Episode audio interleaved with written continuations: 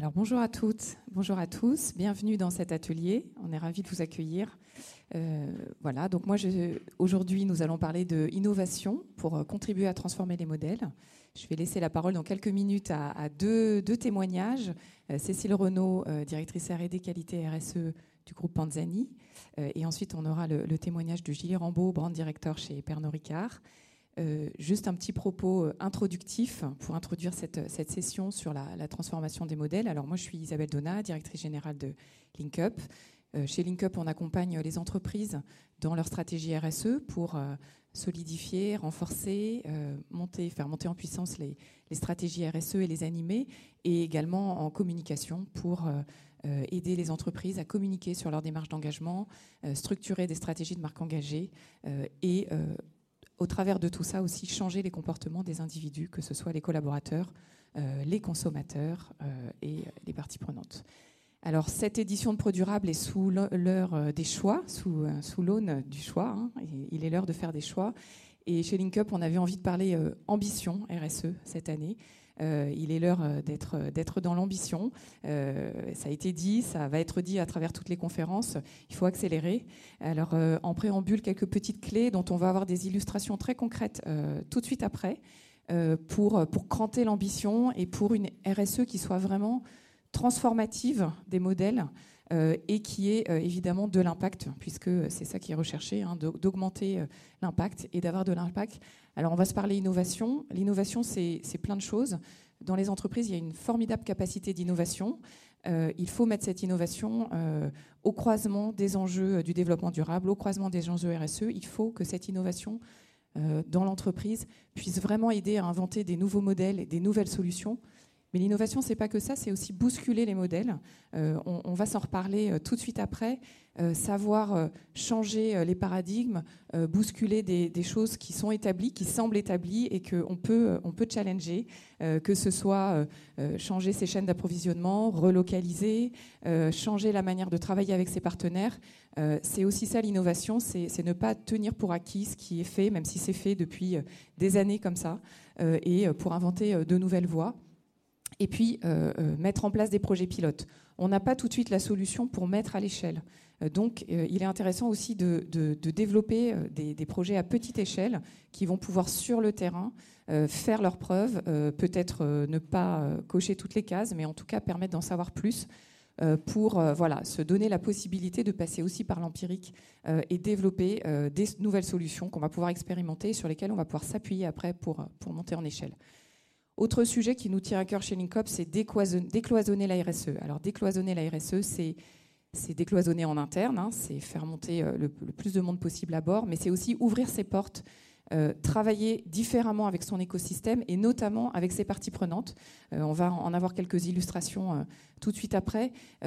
Co-évoluer avec ses parties prenantes, c'est presque plus fort que co-créer, c'est vraiment évoluer ensemble, s'autoriser à ne pas avoir toutes les solutions, mais les imaginer ensemble et faire un chemin ensemble. Mais ça nécessite aussi beaucoup d'ouverture de la part de l'entreprise, de raconter évidemment son ambition, ce vers quoi elle veut aller, mais aussi les difficultés qu'elle rencontre et là où elle a besoin d'inventer de nouvelles solutions avec ses parties prenantes externes. Ça veut donc dire inventer de nouvelles coopérations, trouver aussi la forme de gouvernance qui va bien pour ces nouvelles coopérations pour pouvoir co-construire ensemble des solutions, avancer, cheminer et se définir des objectifs communs. Voilà. Et puis, dernier sujet, évidemment, pour passer un cap en termes d'ambition, aller plus loin et vraiment que cette RSE transforme les modèles, il faut impliquer ses fournisseurs, ses partenaires. On va avoir un exemple tout de suite avec Panzani sur l'amont agricole. Évidemment, impliquer ses collaborateurs. On a d'ailleurs une autre conférence sur l'empowerment des collaborateurs demain à 11h30. On sera ravis de vous y retrouver. Et puis, impliquer ses consommateurs, leur permettre de comprendre aussi tout ce qui est à l'œuvre dans l'entreprise, les choix qui sont faits, pourquoi ils sont faits. Et les consommateurs, on le sait très bien, ont soif de mieux comprendre, ont encore du mal à comprendre quelles sont les marques qui s'engagent, quelles sont les entreprises qui s'engagent, comprendre ce qui est fait, les choix qui sont faits pour pouvoir eux aussi agir en conscience et en connaissance. Donc innover, décloisonner, impliquer, on va avoir deux exemples très concrets tout de suite. Je vous remercie pour votre attention et je passe la parole à Cécile Renaud, directrice qualité, R&D et RSE chez Groupe Panzani.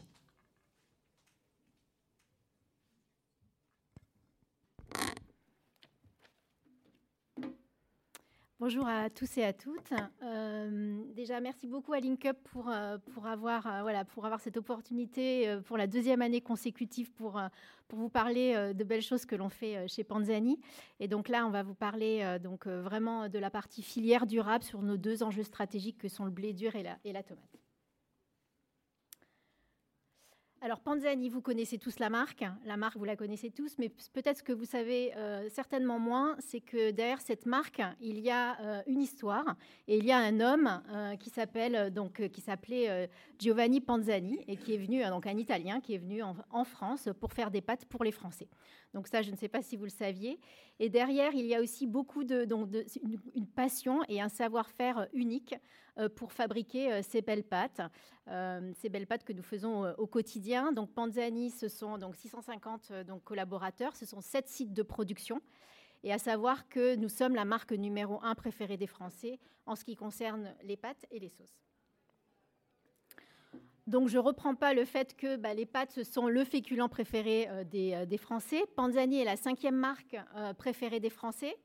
Et ce qui est intéressant de noter ici, c'est l'ancrage local que nous avons, qui est extrêmement fort. En fait, nous sommes intégrés de l'amont à l'aval. Donc, nous fabriquons exclusivement nos pâtes en France. Nous avons nos bassins de production en France, qui sont le local dans le local, je dirais, avec une zone géographique de production de nos blés durs proches de Paris avec des moulins, une usine. Et la même chose, je dirais, dans le sud de la France, où nous avons nos bassins de production donc de blé dur. Nous avons 2 moulins et nous avons une usine de production de pâtes et de couscous dans le sud de la France. À noter aussi que nous sommes leaders au niveau du blé dur. Ce sont 75% en fait du blé dur français qui est mis en œuvre en fait par Panzani, ce qui est colossal et ce qui fait de nous en fait le leader au niveau de la France. Alors, je vais passer vite, mais vous allez voir que fin d'année, en fait, on va se dévoiler. Donc, on se dévoile de plus en plus. Et fin d'année, notre stratégie RSE, elle va être dévoilée. Et donc là, vous avez un aperçu de nos 4 piliers d'engagement. Et ce que je vais faire aujourd'hui, c'est rentrer plus précisément dans le premier pilier d'engagement, qui est cultivé, sur lequel je vais vous parler plus donc, de nos filières blé dur et tomates. Donc, notre ambition... c'est d'être un catalyseur et un accélérateur de la transformation face aux enjeux environnementaux qui sont face à nous et sur nos 2 filières, que ce soit sur le blé dur et que ce soit sur la tomate. Donc, on a des enjeux qui sont essentiels et qui se regroupent sur ces 2 filières. Donc, on va avoir un objectif pour lutter évidemment contre le réchauffement climatique et pour baisser notre empreinte carbone sur nos 2 filières. Nous avons un rôle à jouer sur la protection de la biodiversité, sur la préservation des ressources en eau et enfin sur la santé des sols. Alors, comme le disait Isabelle, ce qui est clé dans notre démarche, c'est d'avoir une approche qui est innovante. Et innovante comment ? C'est-à-dire que, quelles que soient en fait nos 2 filières, nous travaillons de façon ouverte et partenariale. Donc, on a une sélection en fait de partenaires qui travaillent pour nous. Nous travaillons de façon concrète et évaluée, c'est-à-dire qu'on met en place, on fait des diagnostics, on met en place des KPI et on suit ces KPI. Et innovante, vous allez le voir à travers d'exemples plus concrets, que ce soit sur le blé et la tomate. Donc, nos engagements pour la filière blé dur se matérialisent sous forme de 3 engagements. Donc, notre engagement 1, c'est le choix du 100% français, comme je vous l'ai déjà dit. Donc, une filière complètement intégrée. Et pourquoi c'est important ? Et c'est d'autant plus important aujourd'hui que la culture du blé dur, en fait, est fragilisée. Elle décline d'année en année. La culture du blé dur est une culture qui est compliquée parce que ça nécessite une qualité qui est exigeante autant sur la couleur que sur le taux protéique. Donc, en fait, il faut mettre l'accent, en fait, avec toute notre chaîne de valeur pour pérenniser cette filière. Et le blé dur est aussi soumis aux aléas climatiques comme d'autres types de céréales.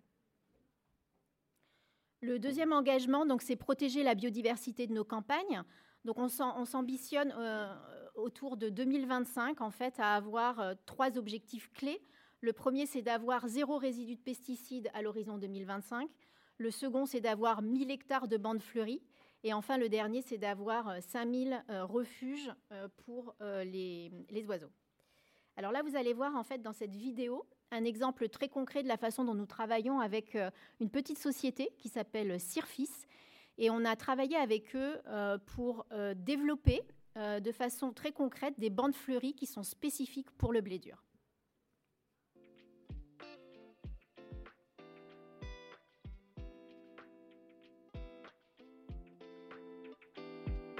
La biodiversité, c'est absolument indispensable pour la production agricole. On parle de biodiversité fonctionnelle et de biodiversité non fonctionnelle. La biodiversité fonctionnelle, c'est toute la biodiversité qui va jouer un rôle direct vis-à-vis de la production agricole. Les pollinisateurs, qui sont très importants, les ravageurs, bien sûr. Les pucerons, c'est le ravageur majeur sur toutes les cultures. Les auxiliaires de protection des cultures, qui sont capables de se nourrir de ces ravageurs-là et donc de régler le problème pour l'agriculteur. Et puis on a la biodiversité non fonctionnelle, c'est toutes les fleurs qui vont venir servir à supporter la biodiversité fonctionnelle.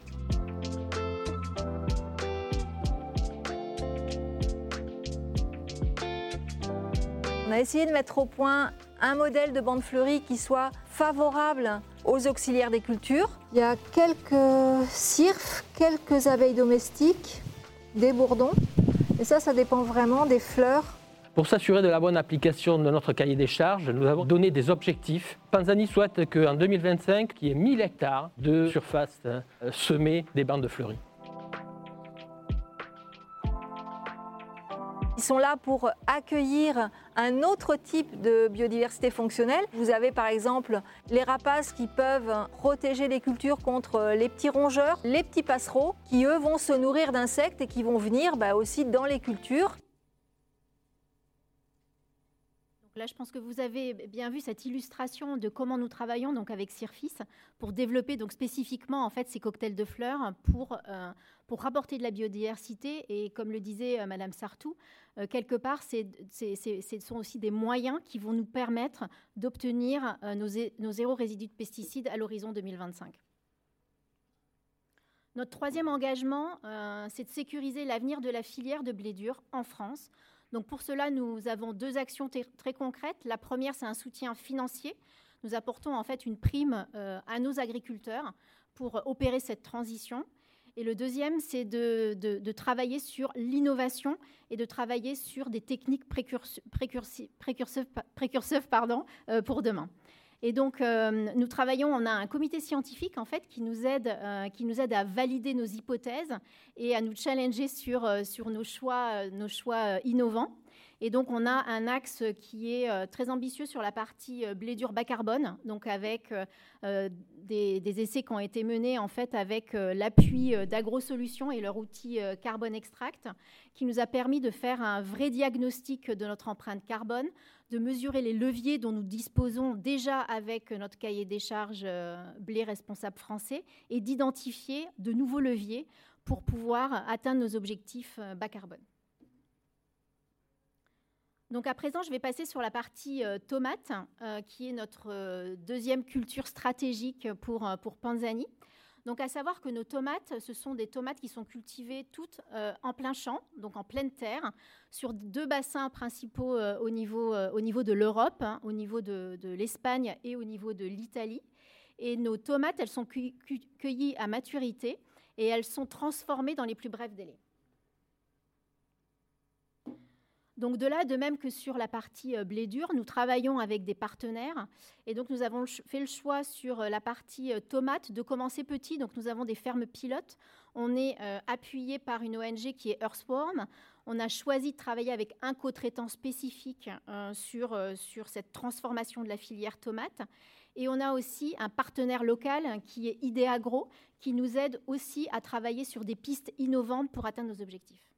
Donc nos trois enjeux clés sur la partie tomate, c'est réduction de la consommation d'eau, c'est améliorer la santé des sols et l'impact carbone de nouveau, et de préserver la biodiversité.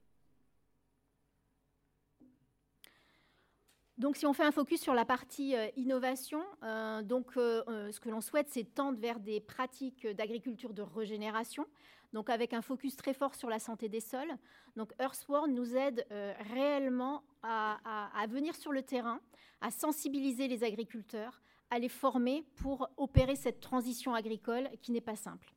Nous avons mis en place des couverts végétaux entre nos deux cultures pour protéger les sols et préserver les sols. Et Ideagro nous aide aussi sur des techniques qui sont extrêmement innovantes pour retrouver de la vie dans nos sols. Donc pour conclure, vous l'aurez compris, ce que l'on souhaite chez Panzani, c'est accélérer notre engagement en faveur de l'alimentation durable qui se veut accessible à tous. Donc ce que l'on souhaite, c'est poursuivre et monter en échelle l'accompagnement de nos filières et notamment nos deux filières stratégiques. C'est de continuer à offrir aux consommateurs une alimentation joyeuse et toujours équilibrée. On a nos produits qui sont des Nutri-Score A pour nos pâtes, bien évidemment, mais pour nos sauces Panzani, entre des Nutri-Score A et B, pour 90% des sauces qui sont sur le marché.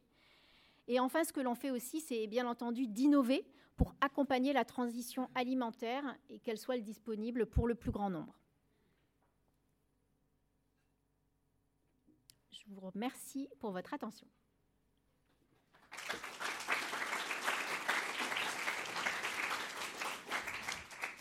Est-ce qu'il y a des questions ?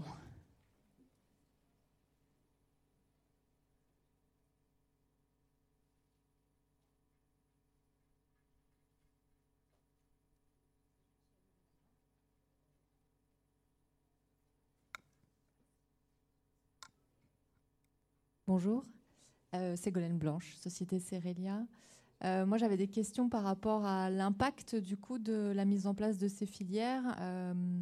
Vous avez parlé de pilotes, on sait que c'est des sujets qui prennent du temps, on travaille beaucoup avec des agriculteurs pionniers sur ces sujets-là. Concrètement, combien d'agriculteurs sont impliqués dans ces filières aujourd'hui ?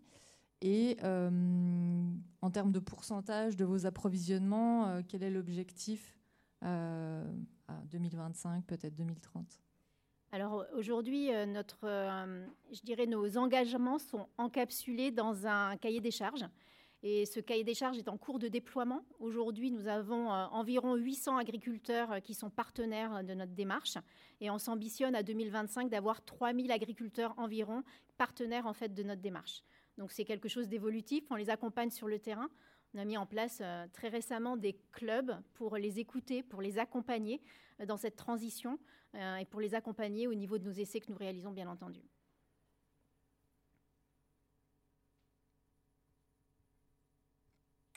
Bonjour, alors moi ça rejoint un petit peu aussi cette question-là. En fait, c'est un peu plus d'un côté humain. Comment ça a été accueilli chez vos agriculteurs partenaires et est-ce que vous avez observé un vrai frein au changement et est-ce que vous avez une radicalité aussi qui s'oppose à ce que vous faites, qui, à mon sens, est juste génial, quoi. Être le catalyseur du changement par Panzani, c'est top. Merci. Je ne vais pas vous dire que c'était simple, mais en fait, ce cahier des charges, ce fameux cahier des charges, il a été co-construit avec nos coopératives. Et en fait de la co-construction, on a pu embarquer beaucoup plus facilement les agriculteurs qui sont partenaires. Et après, c'est un accompagnement quotidien. Nous avons décidé de créer une fonction spécifiquement chez Panzani avec un responsable filière qui va sur le terrain pour justement accompagner ce changement. Et ça a été un élément clé qui a permis d'accélérer en fait nos actions sur le terrain. Je crois qu'on peut rajouter que la co-construction du cahier des charges a pris quand même plusieurs années. Ah, ça, oui. Si on prend vraiment les tout débuts des discussions jusqu'à l'aboutissement du cahier des charges qui est aujourd'hui en place. Plusieurs années et le cahier des charges il se veut évolutif. On se permet de le faire évoluer en fonction de ce qui va arriver comme nouvelle technique aussi.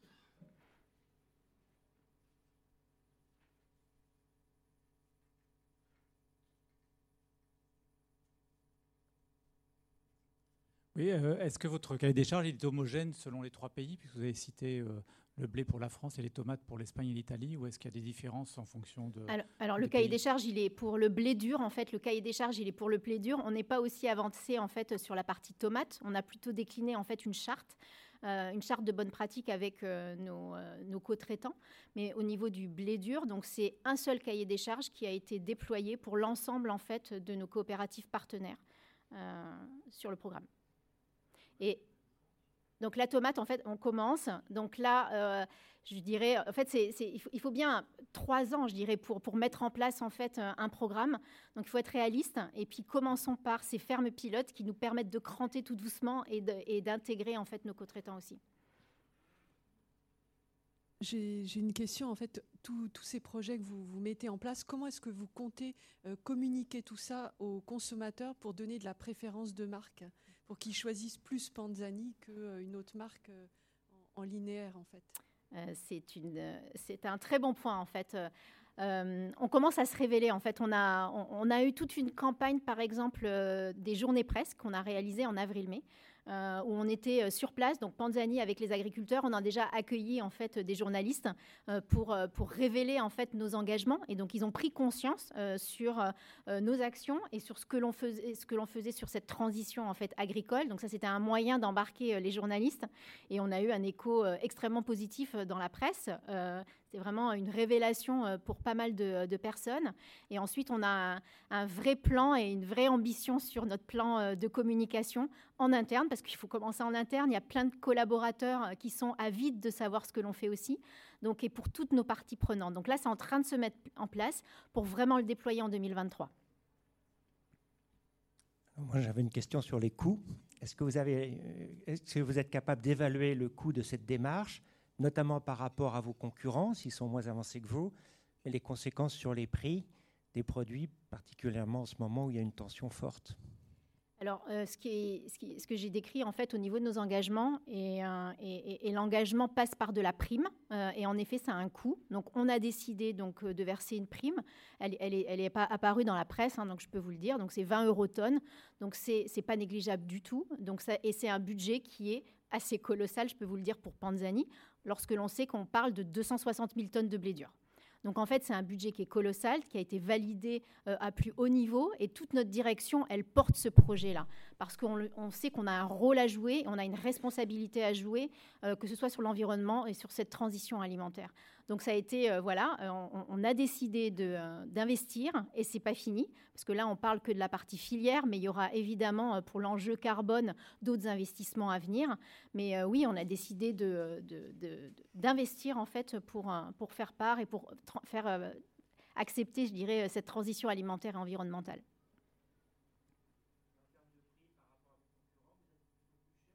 Non, on n'est pas plus cher en fait que nos concurrents. En fait, ce que l'on a décidé de faire, c'est d'absorber en interne, moyennant en fait d'autres types de projets pour absorber ce surcoût que l'on avait notamment sur la partie blé dur.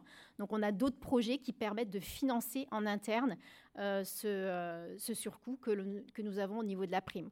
On a mis en place, par exemple, de la valorisation de coproduits que l'on valorise de plus en plus sur des filières très particulières. Et donc ça nous permet, par exemple, de financer ce surcoût.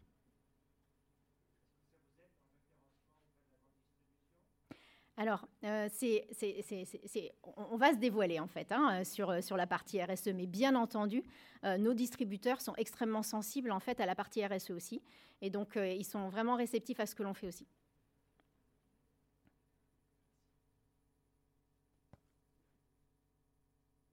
Oui.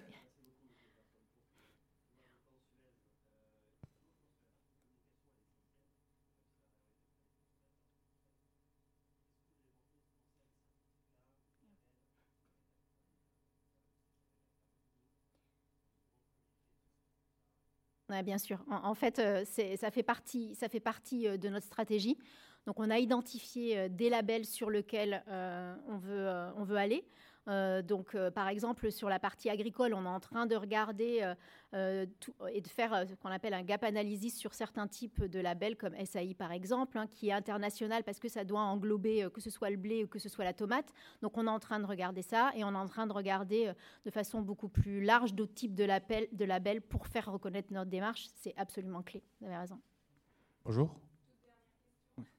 Oui, vous... Bonjour, vous parliez d'autres projets RSE. Est-ce que vous en avez concernant les produits finis, notamment les surstocks, la fin de vie que vous pourriez donner à ces produits au sein de filières associatives ou autres?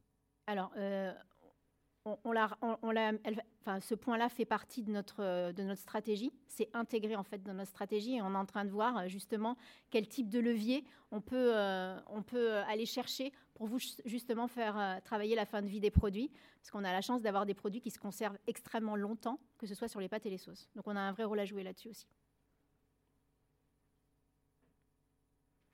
Merci, Cécile. Merci beaucoup. Merci pour ce témoignage sur l'amont agricole, sur l'innovation. Et on va parler aussi innovation et comment repenser les modèles sur l'aval, voilà, sur la chaîne, sur la partie aval de la chaîne de valeur. Et je vous ai demandé à Julie Rambeau, Pernod Ricard France, de venir témoigner et nous exposer son propos. Merci Julie.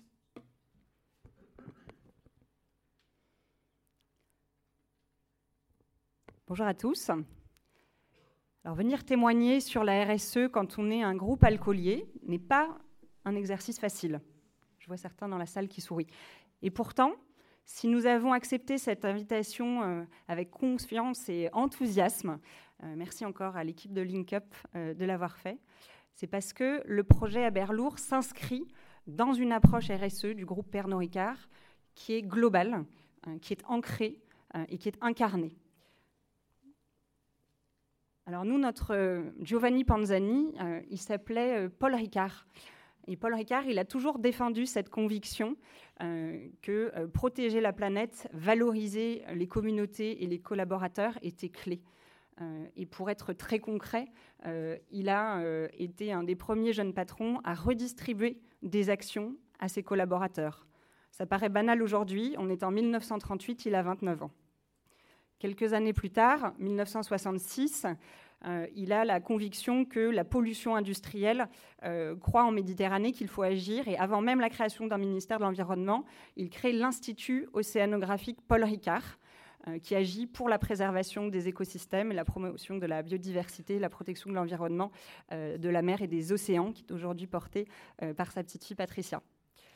Donc ce projet, il est vraiment incarné, ancré, global. Il se poursuit aujourd'hui par une boussole d'action que vous voyez aujourd'hui à l'écran, qui est celle du groupe Pernod Ricard, qui s'appelle Good Times from a Good Place, ensemble et engagé en français, qui s'articule autour de trois axes. Préserver la planète, agir en entreprise citoyenne et bien sûr, cultiver la convivialité responsable. On a bien conscience que la consommation d'alcool en excès est contraire à cette convivialité. Et du coup, le groupe et Pernod Ricard France relaient des actions massives pour promouvoir une consommation responsable. Alors comment ça se matérialise? Par exemple, l'année prochaine, l'ensemble de nos contre-étiquettes vont, comme vous le voyez à l'écran, porter un petit QR code qui va mener vers un ensemble d'informations pour éclairer le consommateur sur la consommation responsable et les risques d'une consommation excessive en mettant par exemple en lumière les unités d'alcool ou les alternatives de consommation de cocktails sans alcool. Autre exemple, la campagne de communication Drink More Water avec laquelle on va aller sensibiliser des millions de jeunes dans des occasions festives, des festivals, pour leur proposer de boire de l'eau, de boire modérément, ou toujours des alternatives, comme le groupe a commencé à en créer, de boissons moins alcoolisées ou même sans alcool. Voilà, donc après cette introduction, je vous emmène en voyage en Écosse. Vous êtes au nord-est de l'Écosse, dans le Speyside, dans une nature magnifique, luxuriante, où ruisselle un tas de rivières et où pousse l'orge, qui sont l'eau et l'orge, les deux ingrédients essentiels à la fabrication d'un bon whisky. Donc, depuis très longtemps, Aberlour a construit un chemin de progrès pour respecter cette nature à laquelle elle doit tout et tendre vers un impact moindre et même tendre vers la circularité. Ça se traduit très concrètement par plusieurs types d'actions. Je vais vous en citer quelques-unes. Donc déjà, au niveau de l'énergie utilisée à la distillerie, on arrive à diminuer de plus d'un quart l'énergie utilisée par un système de thermocompression qui va en fait capitaliser sur la vapeur d'eau qui est produite dans le processus de distillation. Et cette vapeur d'eau, elle va être réutilisée en énergie. Deuxième sujet, l'orge, donc, qui est constitutif de nos whiskies. Elle est sourcée dans un rayon extrêmement local, à moins de 24 km à la ronde autour de la distillerie. Et cette orge, une fois brassée, elle va être réutilisée en aliment pour le bétail, ce qui va éviter de la mettre au rebut, de la jeter. Donc, il y a une vraie circularité au niveau de l'orge également. Et puis enfin, sur l'eau, qui est l'ingrédient principal du whisky, et ben cette eau, elle est rendue à 96% purifiée, filtrée de façon naturelle, ce qu'on appelle des Winston Towers, qui vont filtrer de façon naturelle avec de la pierre de basalte l'eau pour la rendre aussi pure que celle qu'on a prise à la rivière La Lourde. Donc, vous voyez l'attachement historique de la marque à l'eau. C'est d'ailleurs même dans le nom du whisky. Aberlour, c'est l'estuaire de la Lourde. La Lourde, c'est le nom de la rivière de laquelle est puisée cette eau. 1,4 million de litres d'eau, c'est l'économie qu'a permis de faire le projet dont je vais vous parler dans un instant.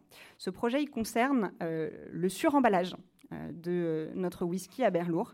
Ce suremballage qui est clé pour le repérage en rayon, qui est clé dans un usage cadeau et qui est aussi un attribut de la premiumness, de la valeur de la marque. Et pourtant, cet emballage, on estime aujourd'hui qu'il est, dans la plupart des cas, superflu.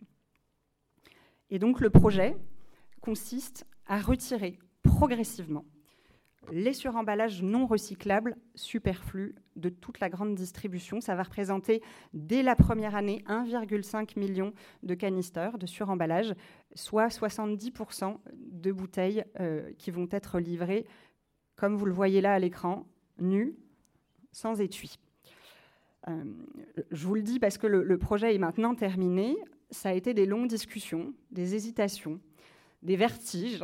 Mais à un moment donné, on s'est collectivement questionné en se disant, bon, est-ce qu'on teste ? Est-ce qu'on y va pas à pas ? Est-ce qu'on fait une zone témoin ? Et puis on s'est dit que le sens de l'histoire, c'était de le faire. Et que tant qu'à le faire, il fallait le faire vraiment. Et donc, on va le faire dans l'ensemble de la grande distribution à partir de la rentrée. Pour pouvoir le communiquer et le faire savoir, vous voyez à l'écran l'accroche et la création qui est proposée et qui a plusieurs partis pris. D'abord, la transparence et l'humilité. La transparence, on le voit ne serait-ce que visuellement, on explique la démarche. L'humilité, on explique aussi qu'on va le faire progressivement, pas à pas, que ça s'inscrit dans un chemin de progrès où la route est encore longue, où tout n'est pas parfait. Et puis, il y a également un parti pris qui est celui d'être pédagogique. Vous avez sur la création un QR code qui va permettre aux consommateurs d'aller visionner de façon assez ludique et didactique l'ensemble des actions qui expliquent la démarche dans sa globalité. Et puis le dernier parti pris, c'est celui d'appeler à l'action, d'engager le consommateur en lui signifiant que quand il choisit ce single malt Aberlour plutôt qu'un autre, il agit. Et ça part vraiment de cette conviction forte qu'aujourd'hui, le consommateur, quand il choisit un produit en rayon, il vote réellement pour le monde dans lequel il a envie de vivre. Et alors, chemin faisant, on a avancé et puis on s'est nous-mêmes challengés pour aller encore plus loin et repenser encore plus globalement les façons de faire. Pas seulement faire savoir, mais faire, toujours faire, et faire différent. Et malgré ce que ça nous a coûté, on a vraiment validé que chaque aspect du plan à 360 degrés serait cohérent dans cette démarche. Tout d'abord, là où on achète le produit, donc en point de vente, on a passé des mois et des mois à trouver la façon de mettre en avant la nouvelle gamme nue sans utiliser de matériaux qui ne soient pas recyclables. Donc ce que vous voyez là à l'écran, c'est du liège. Le liège, c'est un matériau qui coûte cher, mais qui est durable par essence parce qu'on le prélève sur l'écorce du chêne-liège qui est régénérable à l'infini. Et on peut également, une fois utilisé, revaloriser ce liège. Et ce que vous voyez là, c'est du liège sur lequel on ne va pas utiliser ni colle, ni solvant, ni encre, avec des éléments qui peuvent être dissociés les uns des autres. Donc vous voyez que chaque détail a été pensé de façon à minimiser l'impact. On a ensuite, pour les temps forts cadeaux, proposer une alternative à ces canisters qui sont très impactants. J'ai parlé de l'eau, mais on a aussi des impacts en termes de carbone, en termes de papier. Et donc, on a conçu, éco-conçu, une alternative avec des coffrets cadeaux que vous voyez à l'écran qui seront disponibles uniquement de façon ponctuelle pendant les périodes cadeaux et qui sont en carton recyclé et recyclable. Mais on ne s'est pas arrêté là. On s'est aussi challengé sur le plan média. Depuis l'an dernier, l'ensemble des opérations d'Aberlour était en partenariat avec Good Did, qui est une régie qui permet de reverser un montant symbolique à une association pour toute vidéo vue dans son intégralité. L'an dernier, c'est l'association Ecotweed qui préserve la biodiversité des rivières d'Écosse qui a été choisie en partenariat. Et cette année, on va en plus utiliser un plan média dont tout l'impact carbone est à la fois mesuré, optimisé, mais aussi compensé. Ça, c'est la nouveauté cette année. Et pour aller boucler la boucle, on a été jusque dans la collaboration, les collaborations, sélectionner des partenaires, des agences qui soient expertes dans le sujet, qui soient reconnues pour leurs exigences sociétales et environnementales et labellisées, reconnues comme telles. Voilà. Et la boucle ne serait pas complète si je ne mentionnais pas aussi l'engagement de l'ensemble des collaborateurs, parties prenantes du projet. Certains dans la salle sont là aujourd'hui. Un des facteurs clés de succès a été d'aller battre la campagne, sensibiliser les chefs de secteur qui, demain, vont devoir aller vendre le projet à la grande distribution.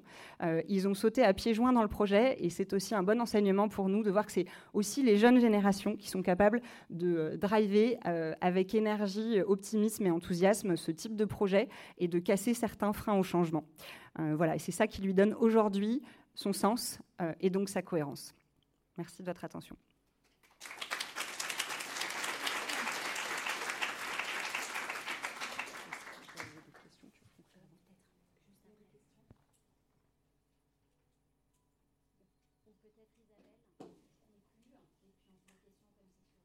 Le même sujet.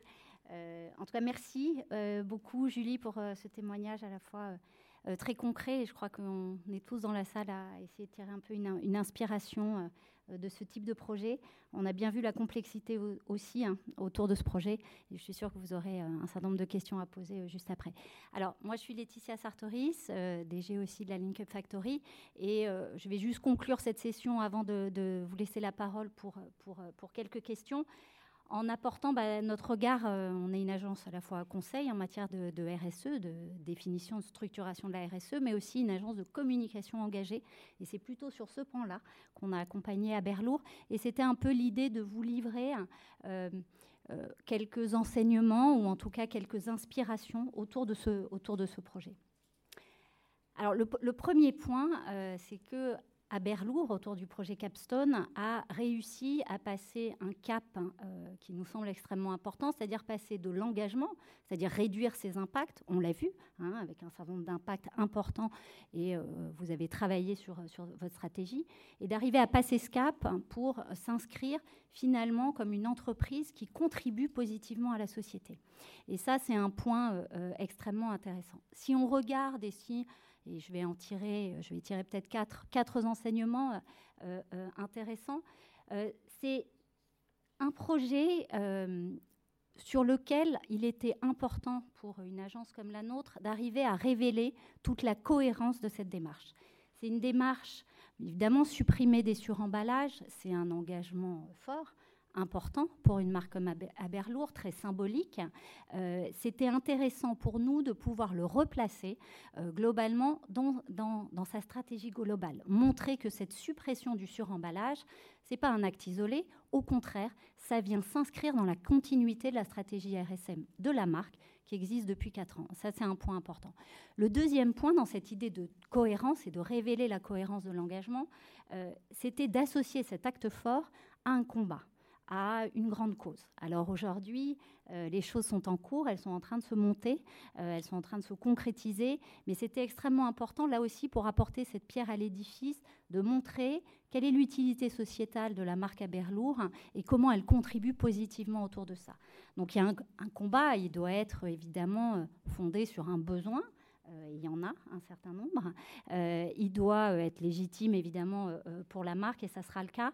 Et Aberlour, sans vouloir trahir un peu les secrets, va aller sur un combat autour de la biodiversité et de la régénération des eaux, qui est extrêmement intéressant et bien en lien avec toute votre stratégie RSM.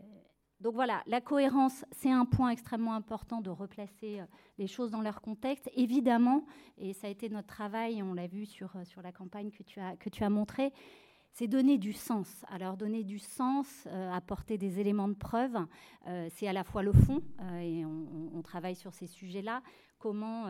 tout simplement, comment on apporte un discours fondé, un discours étayé avec des éléments de preuve, et tu l'as montré, mais aussi comment on le mêle à la forme. Et c'est extrêmement important d'avoir un concept créatif qui soit suffisamment, je l'espère, captivant, en tout cas, qui vienne attirer, qui reste dans l'émotionnel. C'était le deuxième point. Et puis le troisième point, tu l'as abordé, et c'est un point clé. Comment engager le consommateur? Comment l'impliquer? Parce que finalement, ce changement, il va passer par lui. Donc, on a pris le parti, et vous l'avez vu dans cette campagne, en tout cas dans le claim, de l'impliquer, de le valoriser pour qu'il passe du rôle de consommateur, finalement, à un conso-acteur, puisqu'on est tous des consommateurs, mais on est aussi des citoyens. Et donc, on a travaillé sur cet item-là. Et enfin, le dernier point, et je pense que c'est un peu peut-être le Graal ou la quête ultime autour de ce projet, c'est faire évoluer la norme. Il y a une norme aujourd'hui. Si on arrive à changer les représentations pour les consommateurs face aux rayons et à ce que acheter un whisky sans étui, ça devienne vraiment le véritable engagement, que finalement on fasse passer... Un whisky premium devienne un whisky finalement sans étui et donc engagé. Là, je crois qu'on aura bouclé la boucle. On sera arrivé un petit peu à la fin du cercle vertueux. Et en tout cas, c'est cette idée autour de ces différents points de montrer comment une marque arrive à révéler ce qu'il y a derrière la marque, à révéler finalement son utilité sociétale. Et je crois que ce projet Capstone, c'est un bon exemple. Voilà, pour conclure et pour surtout laisser la place à vos questions sur ce projet qu'on a eu énormément de plaisir à accompagner chez LinkUp.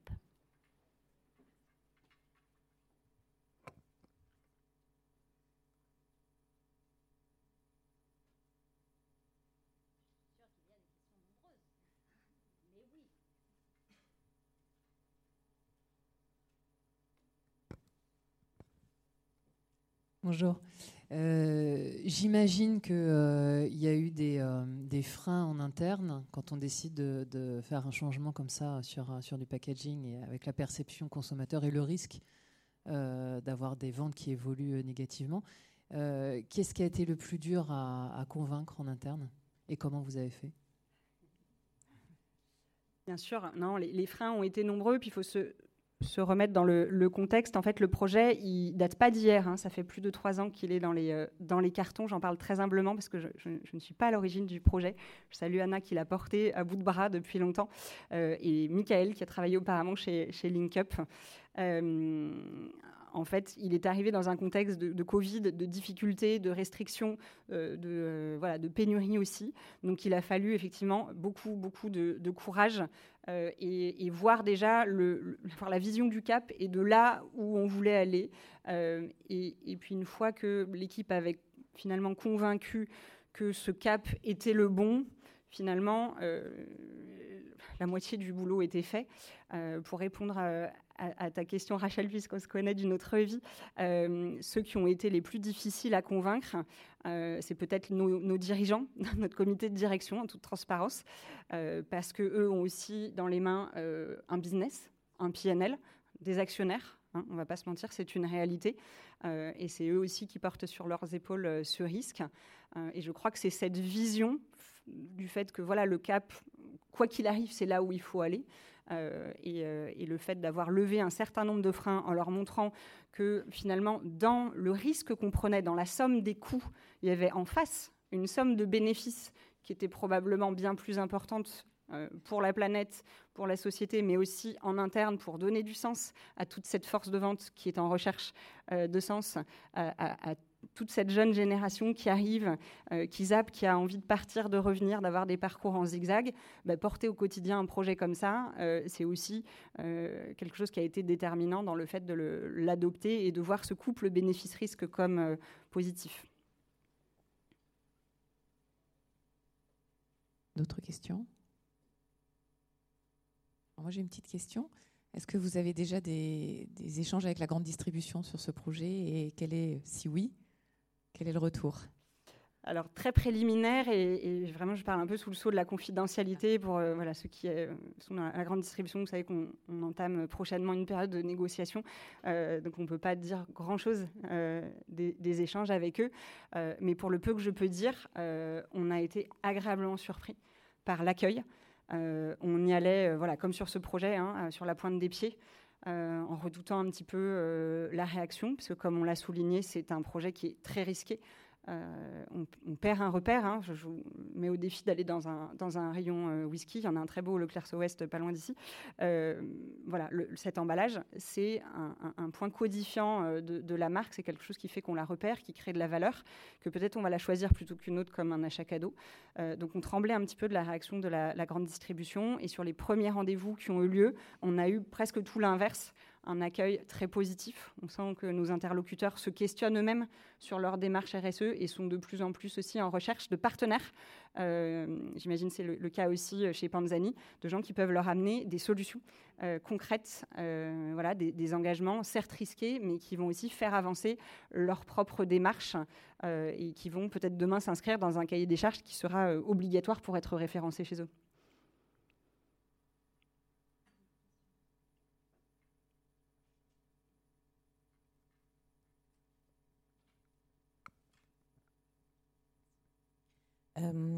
Votre démarche RSE, est-ce que vous la gérez au niveau des marques du groupe ou au niveau corporate? Parce que vous avez en préambule montré une démarche plutôt groupe Pernod, avec notamment un intérêt porté aux océans. Et là, une démarche très marque sur Aberlour et avec des projets beaucoup plus opérationnels. C'est vrai. Merci de la question. Bah, en fait, la réponse, c'est les deux. Je te laisserai, Mickaël, qui t'occupe de la RSE-RSM, compléter éventuellement. Mais pour nous, c'est les deux, évidemment, et les deux de façon indissociable. Il y a tout un projet corporate qui porte notamment sur ce que je mettais en avant en introduction, la promotion de la consommation responsable et le fait de promouvoir une convivialité sans excès. Ça, évidemment, c'est transversal et ça passe par nos marques d'alcool, mais aussi maintenant par des nouveautés qui sont des marques sans alcool. Et puis, on a aussi ce programme de mécénat avec l'Institut océanographique qui continue de faire son chemin et plus que jamais. Je vous invite à écouter Patricia Ricard. Elle est passionnante, elle est émouvante, elle est extrêmement experte sur le sujet de la préservation des océans. Mais parallèlement, on a aussi un très beau portefeuille de marques qui ont chacune des particularités. Un amont agricole, quand on se parle de Ricard, hein, on est dans les terroirs. Quand on est dans la Suze, on est dans la Genciane, on est dans les terroirs. Quand on est dans les whiskies, on est dans les terroirs aussi. Et puis, on est aussi sur des produits derrière laquelle il y a toute une chaîne de valeur du terroir au comptoir sur laquelle on peut agir. Et donc, on a dans ces engagements un certain nombre de marques qui sont des porte-drapeaux pour faire avancer le débat et déployer plus largement sur le reste du portefeuille. Et donc, c'est les deux. La réponse à votre question, c'est les deux. Peut-être la dernière question.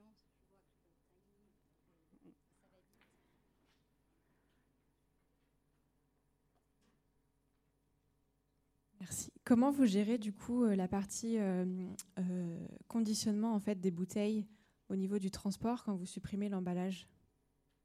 Alors, c'est une bonne question. Je ne suis pas experte logistique, mais on a dû se re-questionner. Ça, c'était un peu un des dessous de l'iceberg. Hein.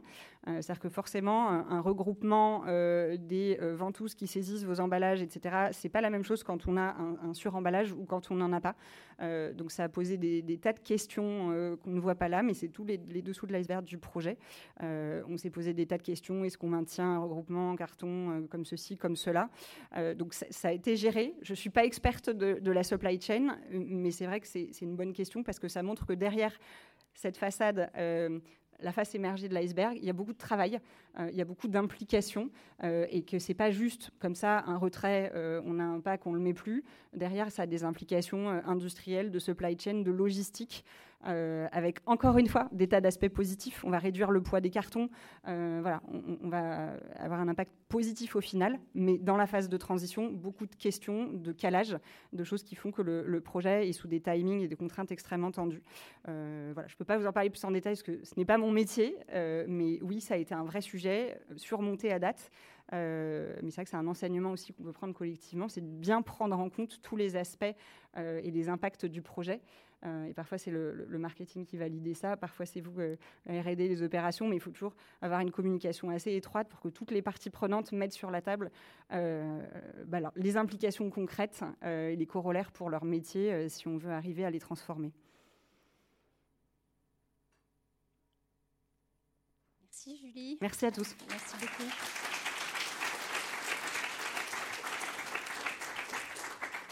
On a tenu les timings. Merci de votre participation, merci de votre présence. Et bon produirable.